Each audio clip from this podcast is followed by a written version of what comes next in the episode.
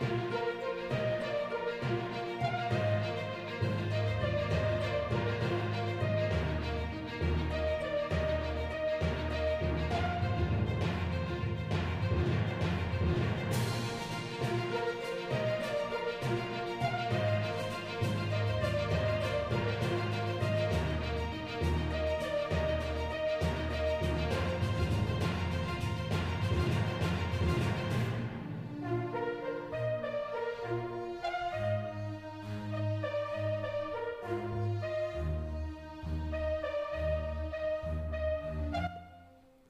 วัสดีค่ะ สวัสดีค่ะทุกคน สวัสดีค่ะ อ่า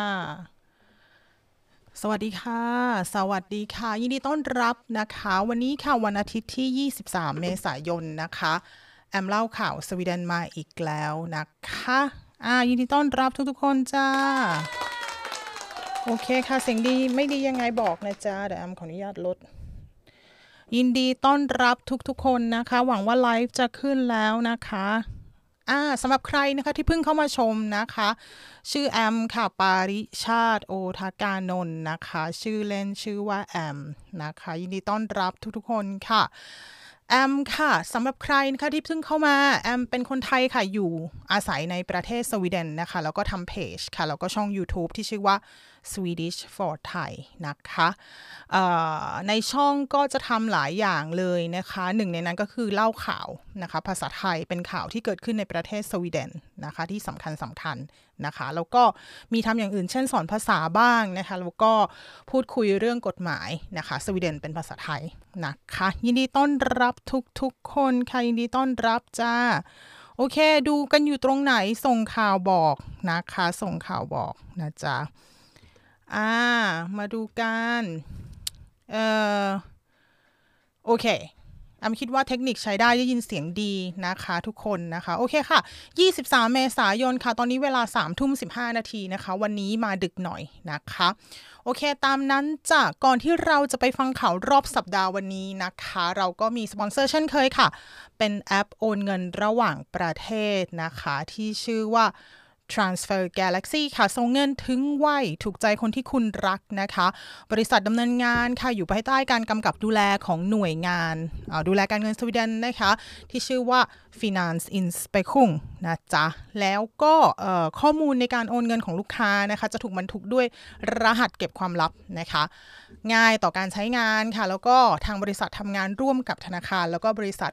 การจ่ายเงินชั้นนำระดับโลกนะคะทั่วโลกทำให้มั่นใจว่าเงินถึงผู้รับแน่นอนนะคะ จุดขายของเขาตอนนี้ก็คือฟรีค่าธรรมเนียมการโอนค่ะ เพราะอยู่ในช่วงที่ตีตลาดคนไทยในประเทศสวีเดนนะคะแล้วก็เรทดีค่ะ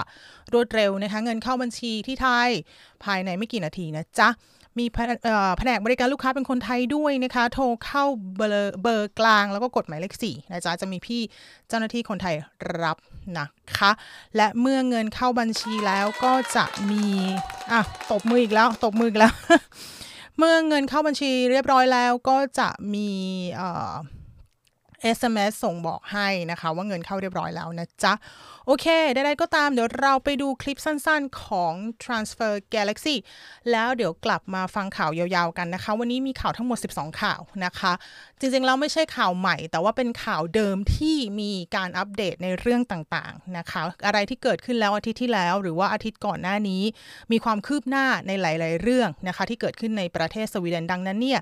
แนะนำว่ากดไลค์กดแชร์ไว้เลยนะคะ แชร์เก็บไว้ดูเอง ถ้าวันนี้ง่วงแล้ว หรือว่าแชร์ไปให้เพื่อนๆดูได้ด้วยนะจ๊ะ โอเค ไปชมโฆษณาแป๊บเดียว 20 กว่านาที 20 กว่าวินาที 20-30 วินาทีนะคะ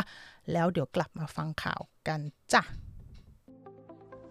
สวัสดีค่ะ ชื่อปุ๊กนะคะ ปุ๊กอยู่ที่ประเทศสวีเดนมา16ปีแล้วค่ะ แล้วก็ตอนนี้ทำธุรกิจโดยเปิดสำนักงานบัญชีอยู่ที่ประเทศสวีเดนค่ะ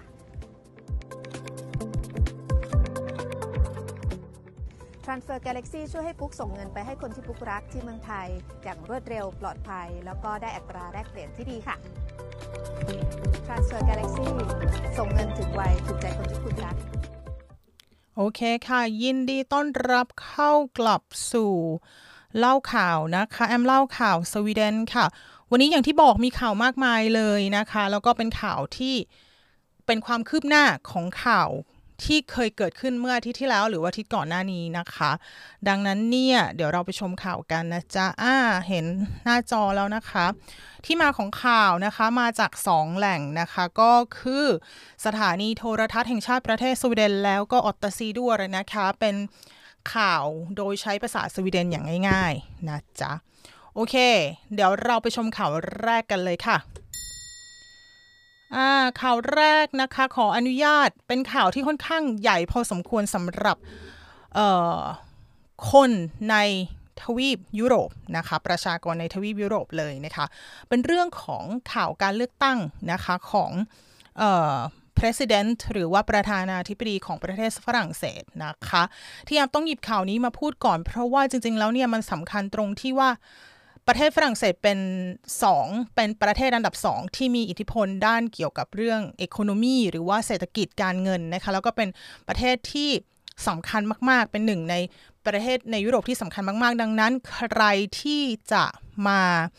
เป็นประธานาธิบดีเนี่ยมันสำคัญอย่างยิ่งยวดเลยทีเดียวนะคะ แล้วเราก็อยู่ในสวีเดนดังนั้นเนี่ยสำคัญ โอเค พรุ่งนี้ค่ะ วันอาทิตย์เนาะเราก็จะทราบว่า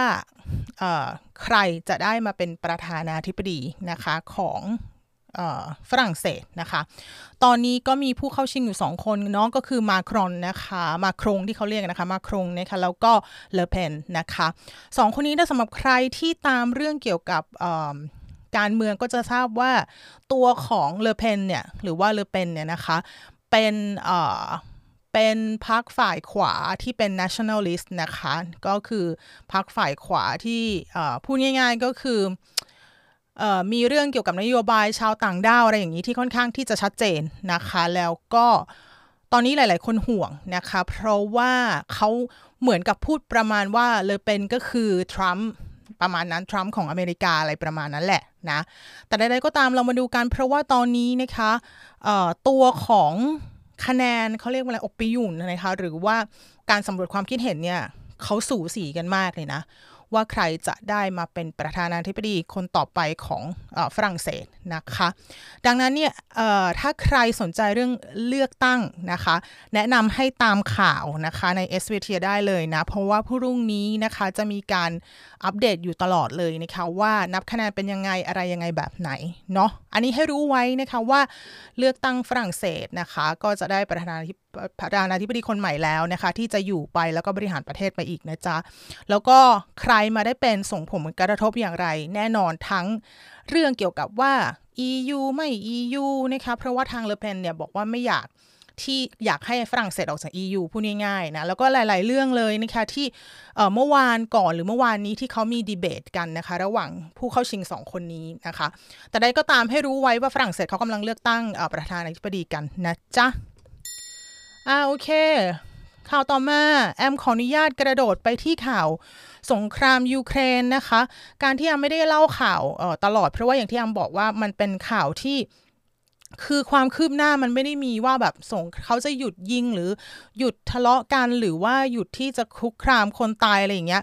มันยังไม่จบไม่สิ้นอะนะคะ มันก็ยังมีอีกดังนั้นเนี่ยแอมไม่ได้จับข่าวนี้มาเล่าให้ฟังตลอดเพราะแอมคิดว่ามีอัปเดตอยู่เรื่อยๆอยู่แล้วนะคะ แต่ใดก็ตามข่าวนี้ที่แอมหยิบขึ้นมาเป็นข่าวเกี่ยวกับสงครามนะคะที่ยูเครนตอนนี้นะคะ เนื่องจากว่าเขาภาพถ่ายจากดาวเทียมเนี่ยได้ไปเจอนะคะพื้นที่ใหญ่พื้นที่หนึ่งที่เขาเรียกว่ามาสกรอฟนะคะก็คือเหมือนกับ สถานที่ฝังศพที่ใหญ่มากนะคะเขาบอกว่าประมาณ 45 คูณ 25 เมตรนะคะ ที่อยู่ทางชายฝั่งด้านนอกของเมืองนะคะ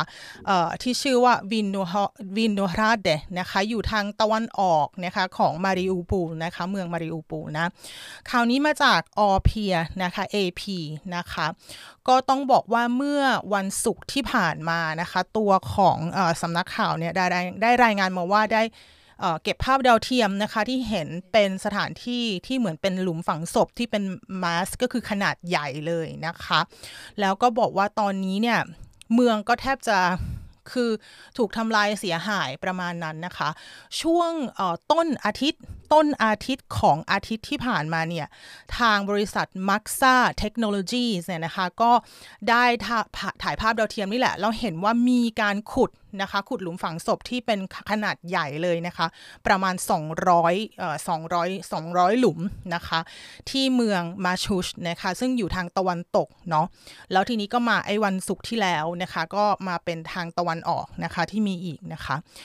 เนื่องด้วยภาพถ่ายดาวเทียมที่เกิดขึ้นนี้ทำให้ตอนนี้มีการวิพากษ์วิจารณ์นะคะแล้วก็มีการกล่าวนะคะว่าตัวของทหารนะคะหรือว่ารัสเซียเนี่ยพยายามที่จะซ่อนเอเขาเรียกว่าอะไรดีก็คือเหมือนกับว่าเป็นหลุมฝังศพที่จะไม่ให้ศพ เกลื่อนกลาดนะคะพูดง่ายๆ แล้วศพที่เเขาไปฝังนั้นก็จะเป็นซีวิลเลยนะคะก็คือคนประชาชนธรรมดาที่ไม่ใช่ทหารที่ไม่ใช่อะไรอย่างนี้นะคะ ที่เสียชีวิตอยู่ในเมืองมาริอูปูลนั่นเองนะจ๊ะอ๋อก็เป็นอะไรที่ค่อนข้างน่าสลดใจนะคะ เพราะว่ามาสกราฟนี่ก็คือเป็นเหมือนกับแมสก็คือหลายศพเป็นอย่างขนาดใหญ่นะคะ ก็จะเป็นประมาณนั้นนะคะกับข่าวนี้นะจ๊ะ โอเคค่ะอ่าต่อมา ยังอยู่ที่สงครามนะคะของยูเครนอยู่ แอมจะมาสรุปให้ฟังล่าสุดนะคะ เพื่อที่จะเอ่อยังเข้าใจข่าวอยู่แล้วก็ไม่ได้หายไปไหนนะคะ ตามภาพที่โชว์นะคะ ก็จะเห็นว่าเป็นเป็นแผนที่นะคะ แผนที่ซึ่งที่เห็นตัวสีแดงนะคะ ก็เป็นส่วนที่ทางรัสเซียเนี่ยได้ control หรือว่าทำการอยู่ใต้ control ยึดไปแล้วแหละพูดง่าย ๆนะคะ ก่อนวันที่24กุมภาพันธ์นะคะ ที่เป็นสีแดงเข้มนะจ๊ะ และที่เป็นสีแดงขีดขีดก็เป็นตัวของพื้นที่ที่รัสเซียเข้าไปดูแลอยู่ตอนนี้นะคะ แล้วก็ตัวของสีฟ้าขีดขีดนะคะ ก็จะเป็นตัวที่ทางทหารยูเครนเนี่ยสามารถที่จะ defense ไว้ได้หรือว่าปกป้องรักษาไว้ได้อยู่นะคะ โอเค โอเคสรุปว่าสิ่งที่เกิดขึ้นล่าสุดนะคะ ตอนนี้ค่ะรัสเซียก็ได้ทำการควบคุมหรือว่าควบคุมพื้นที่ส่วนใหญ่นะคะ ที่อยู่ทางด้านของท่าเรือของเมืองนะคะมาริอูปูลนะจ๊ะ แล้วก็ตอนนี้ตัวของก็คือยึด ส่วนท่าเรือตรงนั้นได้นะคะ แต่ว่าตัวของกองทัพยูเครนแล้วก็ประชาชนคนธรรมดาของยูเครนเนี่ยก็ยังมีส่วนหนึ่งที่ยังอยู่นะคะ อยู่ที่stålverket ก็คือเหมือนโรงงานที่เป็นเกี่ยวกับเรื่องโลหะนะคะ ที่ชื่อว่า Azovstal นะคะ ที่ไปหลบกันอยู่ตรงนั้นอยู่นะจ๊ะ ต้องบอกว่าตอนนี้นะคะสงครามที่ที่อยู่ในเมืองด้าน öster หรือว่าด้านตะวันออกเนี่ยอย่างเช่นลูฮันสก์แล้วก็โดเนตสก์ที่แอมเคยพูดไปแล้วเนี่ยยังยังคงมีสงครามอย่างรุนแรงมากนะคะ แล้วก็ตัวของรัสเซียก็ยังยิงไปอย่าง intensive เลยที่ Charkiv แล้วก็ไมลาโค มาคาโลวิชนะคะที่อยู่ทางใต้นะจ๊ะ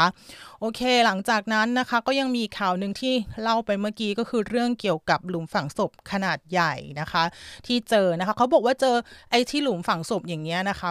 มากกว่า 200 200 200 ที่นะคะที่อยู่ในเขตของมานฮัส แล้วก็ตอนนี้ก็ไปเจอที่วินูฮาเดอร์ด้วย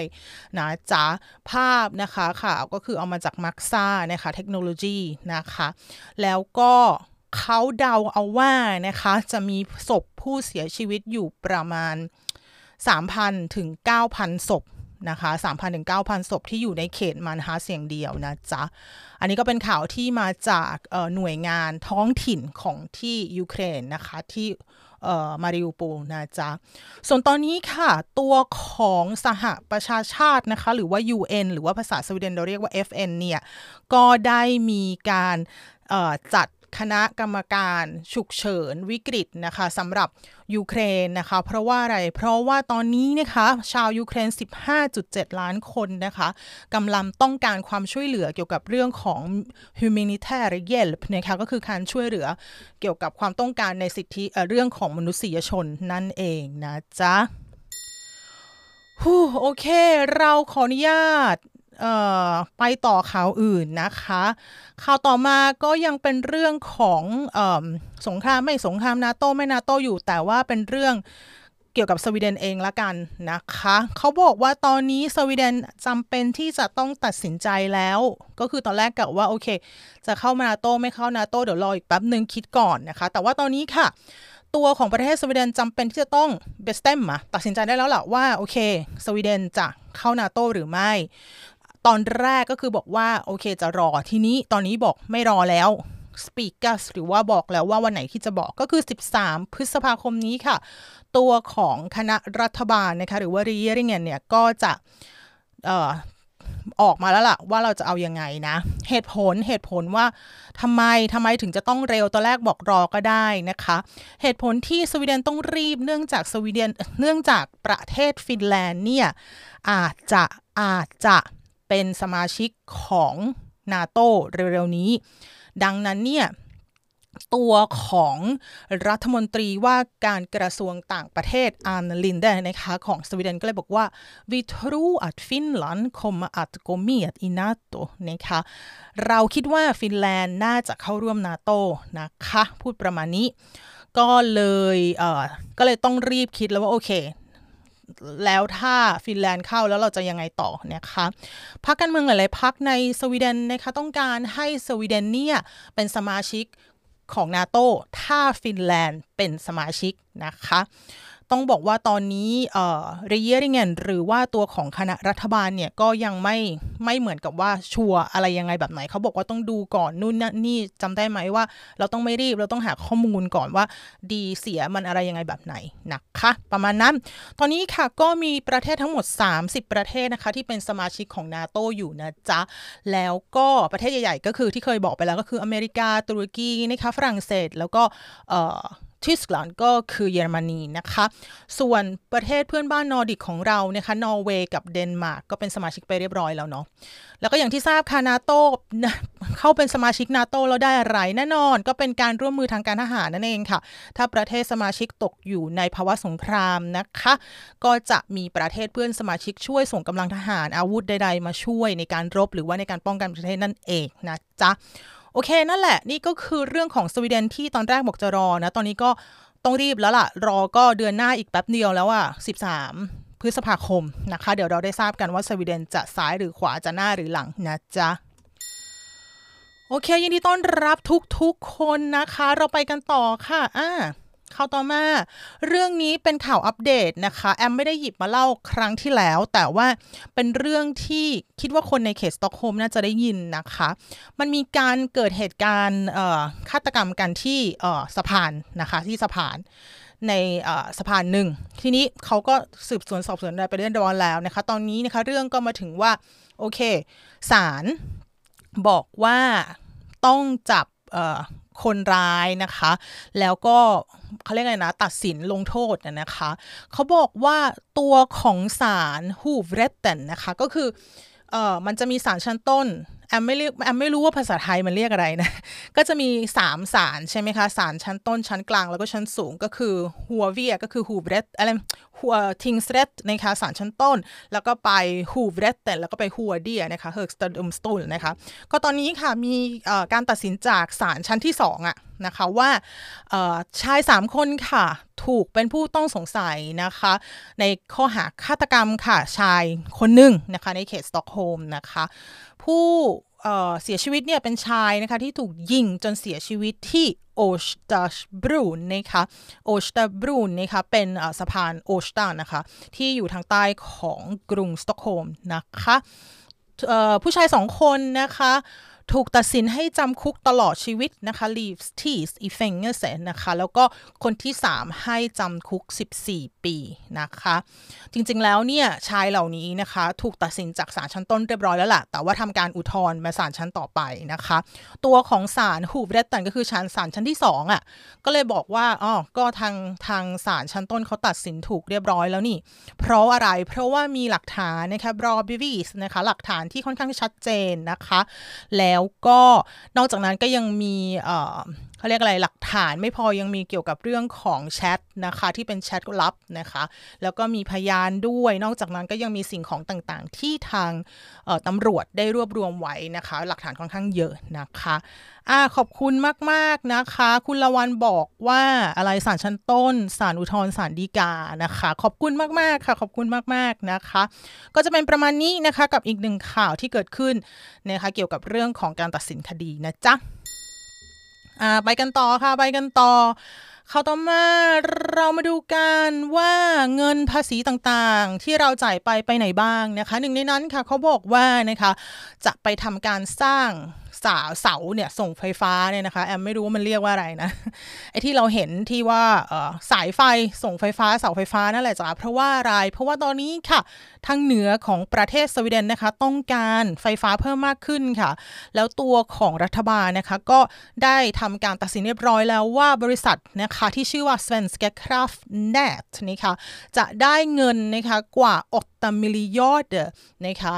8,000ล้านใช่ไหม miljarder พันล้าน billion อะนะเออ8,000ล้านนะคะ เพื่อที่จะทำการสร้างเสาส่งไฟฟ้าพวกนี้ หรือว่าเรียกว่าเรียเลียนนี่ไงนะคะทางตอนเหนือนะคะของสวีเดนนะจ๊ะก็เนื่องด้วยการที่ทางประเทศสวีเดนเนี่ย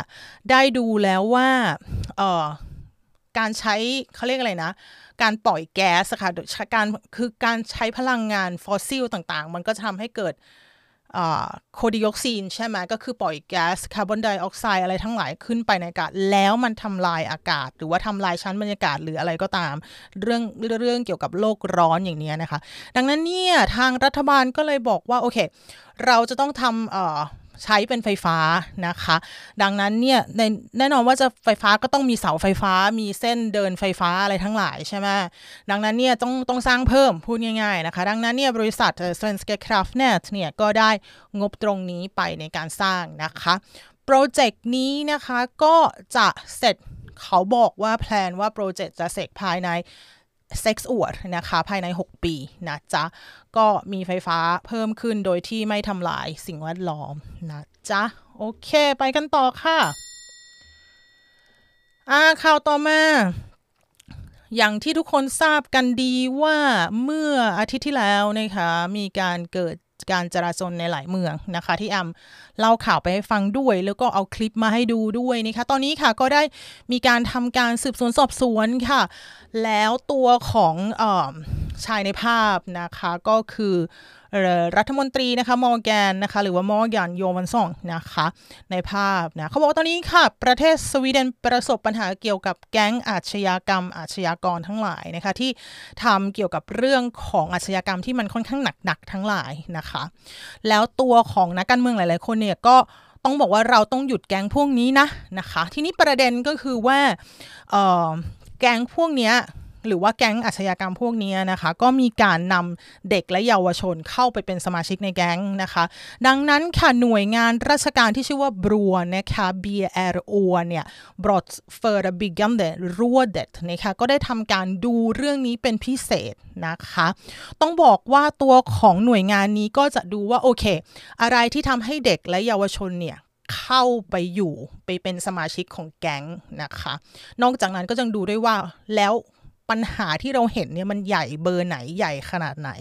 เพราะถ้าเขารู้ว่าปัญหามันใหญ่ขนาดไหนแล้วเนี่ยเขาจะได้ทำการเล่มนะฟชลอก็คือให้คำแนะนำหรือว่ามีเขาเรียกอะไรนะมีโครงการหรือหรืออะไรดี ในการที่จะแก้ไขปัญหา หยุดไม่ให้เด็กและเยาวชนเข้าไปเป็นส่วนหนึ่งของแก๊งอาชญากรรมนะคะ เพราะว่าเขาคิดว่าแก๊งอาชญากรรม พวกนี้อาชญากรทั้งหลายแก๊งทั้งหลายเนี่ยอืดนิดจะก็คือใช้ใช้เด็กเป็นเครื่องมือหรือว่าหลอกเด็กมาอะไรต่างๆ มากมายว่าอย่างนั้นเถอะนะคะ ดังนั้นเนี่ยเขาบอกว่าตัวของอุนเชิงนิงหรือว่าการตรวจสอบตรงนี้เนี่ยมันสำคัญมาก ๆ ที่จะทำการคุยเดบอนออุงเนี่ยในการปกป้องนะคะเด็กและเยาวชนนะคะกาดจากการที่จะอัดบลีอูนิดยเดนะคะถูกนำไป abuse นะคะหรือว่านำเด็ก และเยาวชนไปใช้ในทางที่ผิด หรือว่าเอาไปไปทำอะไรเป็นเครื่องมืออะไรประมาณนั้นแหละ ของแก๊งนะคะ ตัวของออรัฐมนตรีนะคะอย่างที่บอกนะคะก็คือมอร์แกนโยวันซังก็ได้ออกมาพูดเรื่องนี้นะคะ ตัวของการอุนดิชงนิ่งหรือการสืบสวนสอบสวนอะไรหลังๆ ที่ดูว่าโอเค อะไรคือปัญหาอะไรยังไงแบบไหน คิดว่าจะให้มันเสร็จเรียบร้อยใด ๆ ก็คือท้ายสุดนานสุดช้าสุดนะคะ ก็คือเดือนพฤศจิกายนปี 2023 นั่นเองจ้ะ โอเคค่ะ ไปกันต่อกับข่าวต่อมาค่ะ ไปกันเรื่อยๆนะคะ ก็อย่างที่บอกแล้วนี่ก็ยังเป็นข่าวที่อัปเดตจากสิ่งที่เกิดขึ้นก็คือเราเห็นว่ามีการจลาจลเกิดขึ้นในหลาย ๆ เมืองนะคะ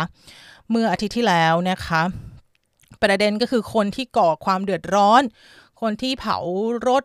นะคะรถบัสแล้วก็มีการโยนก้อนหินต่างๆนะคะเขาบอกว่า flera kan straffas efter bråken นะคะหลายๆคนจะถูก นำตัวลงมานะคะจับตัวมาดำเนินคดีนะคะ ก็ต้องบอกว่าช่วงอีสเตอร์ที่ผ่านมาหรือว่าโพสนะคะโพสเกนที่ผ่านมาเนี่ยก็เกิดการจลาจลขึ้นในหลายแห่งนะคะ หนึ่งในนั้นก็คือในเมืองนอร์เชอร์ปิงแล้วก็ลินเชอร์ปิงนะคะ ตอนนี้ก็จะต้องบอกว่ามีคนทั้งหมด 4 คนที่ blivit häktade นะคะถูกจับกุมคุมขังนะคะคุมขังไว้นะคะ แล้วก็รอที่จะขึ้นศาลนะคะ 4 คนตอนนี้นะคะ แต่ว่าจริงๆแล้วเนี่ยไม่ใช่แค่ 4 คนนี้ที่จะถูกนำมาดำเนินคดีหรือขึ้นศาลนะยังมีมากกว่านี้นะคะที่ที่กำลังรออยู่นะคะ สิ่งที่สำคัญก็คือว่าเขาบอกว่าตัวของทูชเตียนนะคะทูชเตียนก็เป็นอายการหรือว่าโอคลอก็ได้ก็คือคนที่พูดเรื่องนี้ว่าโอเค เมื่อมันมีสิ่งที่เกิดขึ้นแล้วมันเป็น เขาเรียกอะไรนะอาจเป็นเป็นคดีอาญาใช่ไหมเขาเรียกเขาเขาเรียกคดีอาญาใช่ไหมคะมันก็จะมีอายการเนาะเขาก็บอกสิ่งที่สำคัญมากๆเลยคือว่าเราจะต้องอทำให้มันรวดเร็วอะเพราะว่ามันเกิดขึ้นเยอะแยะมากมาย แล้วสิ่งที่เกิดขึ้นมัน allvarligt นะคะมันเป็นสิ่งที่ค่อนข้าง รุนแรงนะคะ แล้วก็สำคัญนะคะ ต้องบอกว่าตำรวจจริง ๆ แล้วเนี่ยได้จับตัวนะคะ คนที่อยู่ในการเกิดเหตุจลาจลทั้งหลายเนี่ย 26 คนนะคะ อันนี้ก็จะเป็นที่ลินเชอร์ปิงกับนอร์เชอร์ปิงนะคะ ซึ่งก็เป็น 26 คนที่ทำร้ายตำรวจนะคะ ที่ทำร้ายตำรวจแล้วก็ตำรวจก็บาดเจ็บหลายนายเลยนะคะ ตำรวจบอกว่าจริงๆอะมีมากกว่านี้นะ เพราะว่าเเขาตำรวจสามารถฟิล์มก็คืออยู่ในกล้องอยู่ในฟิล์มเขาอะนะคะ ช่วงที่ตีกันหรือว่ามีการเผารถหรือมีอะไรเงี้ยเขามีฟิล์มนะคะจำได้ว่าตอนที่แอมเข้าไปอ่านใน ข่าวอาทิตย์ที่แล้วตำรวจเขามีเขามีกล้องที่เขาติดไปกับตัวเขาด้วยอะแอมก็ไม่รู้ว่าเขาไว้ตรงไหนอะแล้วพอเขาเข้าไปไปควบคุมสถานการณ์อะไรอย่างเงี้ยมันจับภาพได้ว่าใครทำอะไรยังไงแบบไหนอะไรอย่างเงี้ยนะคะ อืมโอเค แม้แต่ที่เอรบรูหรือที่มัลเมอร์นะคะ ก็บอกว่าตำรวจก็มีภาพมากมายเหมือนกันนะคะ ที่จับได้นะว่า โอเค ใครทำอะไรยังไงแบบไหนนะคะ อืมดังนั้นเนี่ยก็เป็นเออเรารอดูนะคะคนที่ทำผิดคนที่ทำร้ายเจ้าหน้าที่พนักงานอะไรอย่างเงี้ย ก็ต้องถูกลงมา แล้วก็ยังไปทำร้ายเข้าของทรัพย์สินนะคะ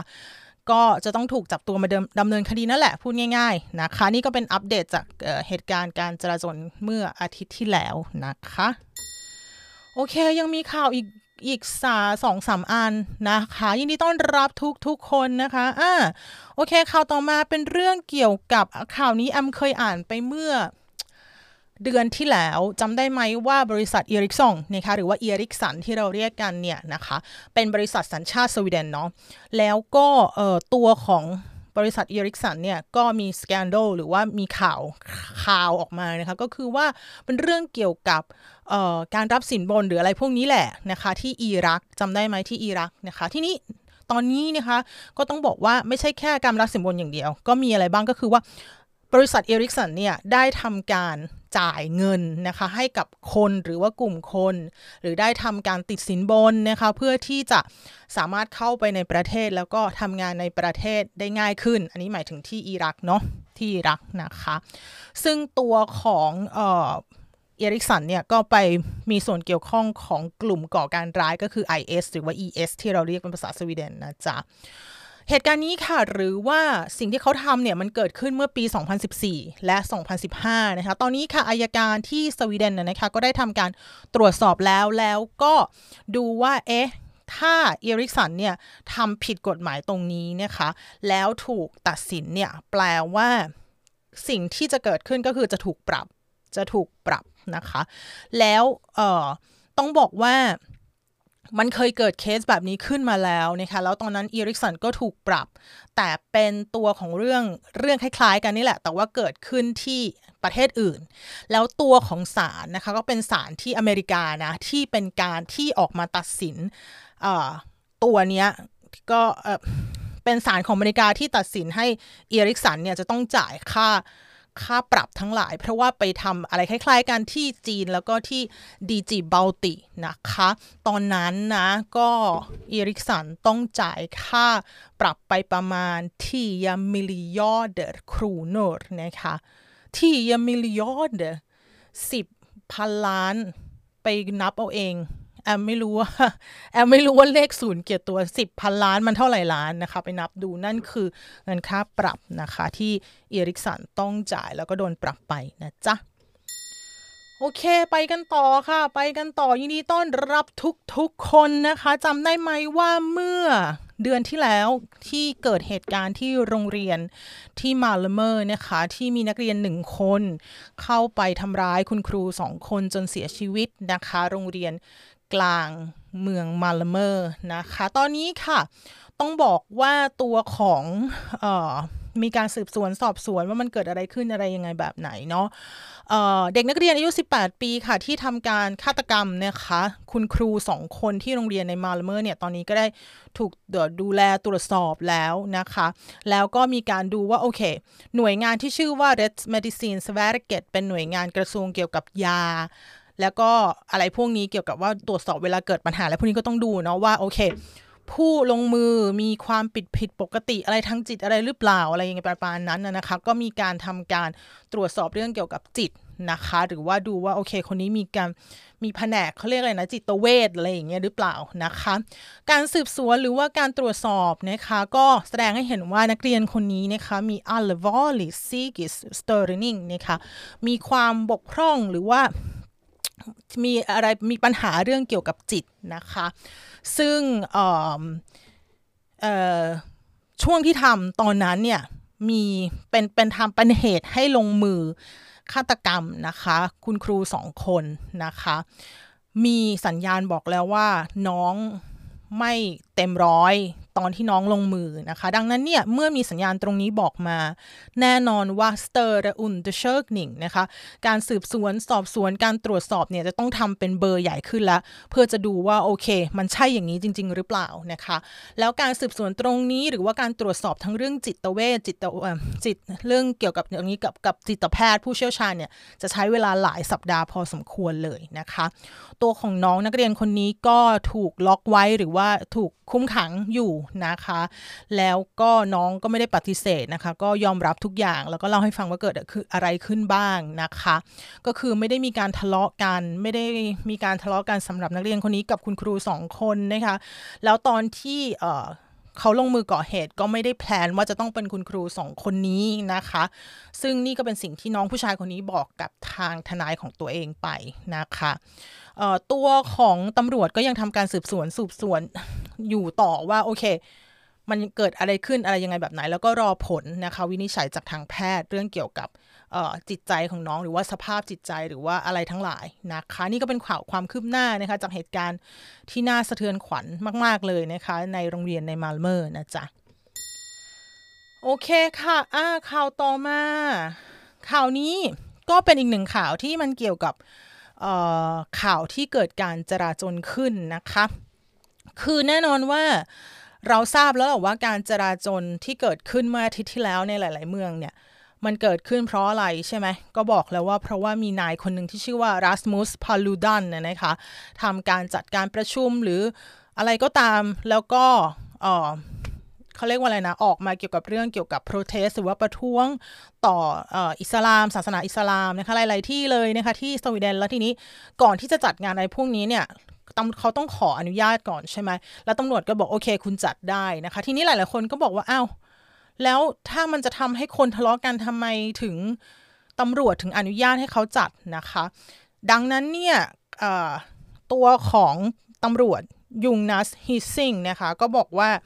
ออกมาให้คำตอบหรือว่ามาแถลงข่าวนะคะเขาบอกว่าแน่นอนว่าถามว่าในเมื่อรู้ว่าคนจะทะเลาะกันเกิดการ ยุยงเขาเรียกอะไรนะยุยงใช่ไหมเขาเรียกนะยุเขาเรียกนะยุอายุเออยุอายุนะคะทำไมถึงยังให้จัดอยู่อะไรเงี้ยค่ะคำตอบเขาก็เลยบอกว่า d ด e t s v o t a s a y นเป็นสิ่งที่ยากมาก ๆ เลยนะ ที่จะบอกว่าไม่นะคะ เนื่องจากอะไรเพราะว่า law แกนาอม democracy นะคะกฎหมายเกี่ยวกับเรื่องของประชาธิปไตย är viktigast นะคะ the most important นะคะก็คือสำคัญมากที่สุดนะคะ ในประเทศที่มีประชาธิปไตย มนุษย์คนพวกเรา får säga vad de vill เลยนะคะ ก็สามารถที่จะแสดงออกพูดได้ในสิ่งที่คิดในสิ่งที่ต้องการนะคะ เรามีสิ่งสิ่งนั้นสิ่งสิ่งหนึ่งที่เรียกว่า yttrandesfrihet นะคะ ก็คือ freedom of speech นะคะ เสรีภาพในการแสดง ความคิดเห็นนะคะ Det är viktigt att alla får säga vad de vill นะคะสิ่งสำคัญก็คือทุกคนสำคัญว่าคุณจะต้องพูดสิ่งที่คุณคิด คุณที่คุณต้องการได้ประมาณนั้นนะคะ เพราะนี่เป็นส่วนหนึ่งของประชาธิปไตยในประเทศสวีเดนนะคะ นี่ก็คือสิ่งที่นายยุงนัสฮิซิงนะคะนาย ตำรวจนะคะบอกมานะคะ จริงๆแล้วเนี่ยอย่างที่อามบอกไปอาทิตย์ที่แล้วว่าจริงๆตำรวจเขาสามารถที่จะเซยันเน่ก็คือบอกไม่ไม่ให้จัดก็ได้นะคะ ถ้ารู้ว่าจัดแล้วมันจะมีการทะเลาะกันใหญ่โตblir stora bråk นะคะถ้าจะต้องมีเกิดการจลาจลอะไรอย่างเงี้ยจริง ๆแล้วนะ่ะเขาบอกได้ว่าไม่ให้จัดนะคะดังนั้นเนี่ยล่าสุดนี่แอมเห็นนายรัสมุสเนี่ยเพิ่งขอ tillstånd ที่จะไปจัดที่ ที่โบลสตาร์หรือเปล่าอันนี้แอมเห็นในข่าวเมื่อวานก่อน แล้วตำรวจบอกไม่ให้จัดนะคะ blir nej นะคะ เพราะว่าเอออืม นั่นแหละนะคะ โอเค ใดๆก็ตามก็บางคนก็งงอะนะว่าถ้ารู้ว่าเขาจะต้องทะเลาะกันแล้วจะให้จัดทำไมอะไรประมาณนี้ ดังนั้นตำรวจก็เลยมาบอกว่ามันเป็นแบบนี้มันเป็นแบบนี้นะจ๊ะ โอเค ไปกันต่อ ข่าวสุดท้ายของวันนี้นะคะยินดีต้อนรับทุกๆคนค่ะ 179 คนอยู่กับแอมไปเรื่อยๆ ข่าวสุดท้ายเป็นเรื่องเกี่ยวกับวัคซีนค่ะ อันนี้เป็นข่าวที่เป็นข่าวอ่อ international นะ ก็เป็นเรื่องเกี่ยวกับงานวิจัยนะคะเขาบอกว่า risk for sjukdom efter vaccine นะคะมีอัตราเสี่ยงในการเกิดโรคนะคะหลังจากได้รับวัคซีนนะคะโอเค มันเกิดอะไรขึ้นเดี๋ยวแอมเล่าให้ฟัง ก็เขาบอกว่ามีความเสี่ยงนะคะ risk นะคะก็คืออมีความเสี่ยงนะคะที่อุงแมนนะคะเด็กหนุ่มนะคะอายุน้อยๆอาจจะ ป่วยนะคะ เมื่อเขาได้รับวัคซีนก็คืออันนี้พูดถึงวัคซีนโคโรนานะจ๊ะ คืออะไร de kan få en inflammation i hjärtat men det är mycket ovanligt นะคะอาจจะมีการ inflammation นะคะมี inflammation หรือเรียกอะไรเขาเรียกอะไรนะ ถ้ามันเป็น infection มันคือการติดเชื้อ inflammation เขาเรียกว่าอะไรนะการ ใครก็ได้ค่ะคุณหมอใช่ไหมinflammation มันไม่ใช่เป็นการติดเชื้อแต่มันเป็นอะไร ขอขอขอคำให้แอมหน่อยนะ ในในหัวใจนะคะ ในหัวใจ inflammation มีการเขาเรียกอะไรอะ inflame อะไหนขออนุญาตเมนขึ้นมานะจ๊ะเดี๋ยวแอมเปิดเปิดเมนขึ้นมานะ โอเค แต่ว่าใดก็ตามมันเป็นเรื่องที่ค่อนข้าง ovanligt นะคะไม่ใช่เรื่องมันค่อนข้างที่จะ special มากที่จะมีโรคอย่างนี้เกิดขึ้นหลังจากได้รับวัคซีน แต่อันนี้ก็คือเขาโฟกัสไปที่กลุ่มคนก็คืออุงงาเมนนะคะ ก็คือว่าเด็กหนุ่มนะคะ มันมาจากไหนข้อมูลนี้ ข้อมูลนี้อักเสบขอบคุณมากค่ะ อักเสบอักเสบโอเคค่ะ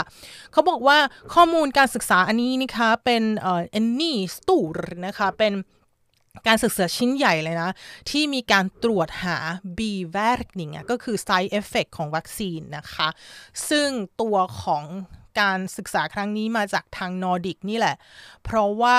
เขาได้ทำการ รวบรวมนะคะ หรือว่าเรียกว่าอะไรดี ร่วมมือกันในการทำวิจัยตรงนี้นะคะ ประมาณมีคนอยู่ประมาณ 23 ล้านคนที่เป็นส่วนหนึ่งของงานตรงนี้นะคะ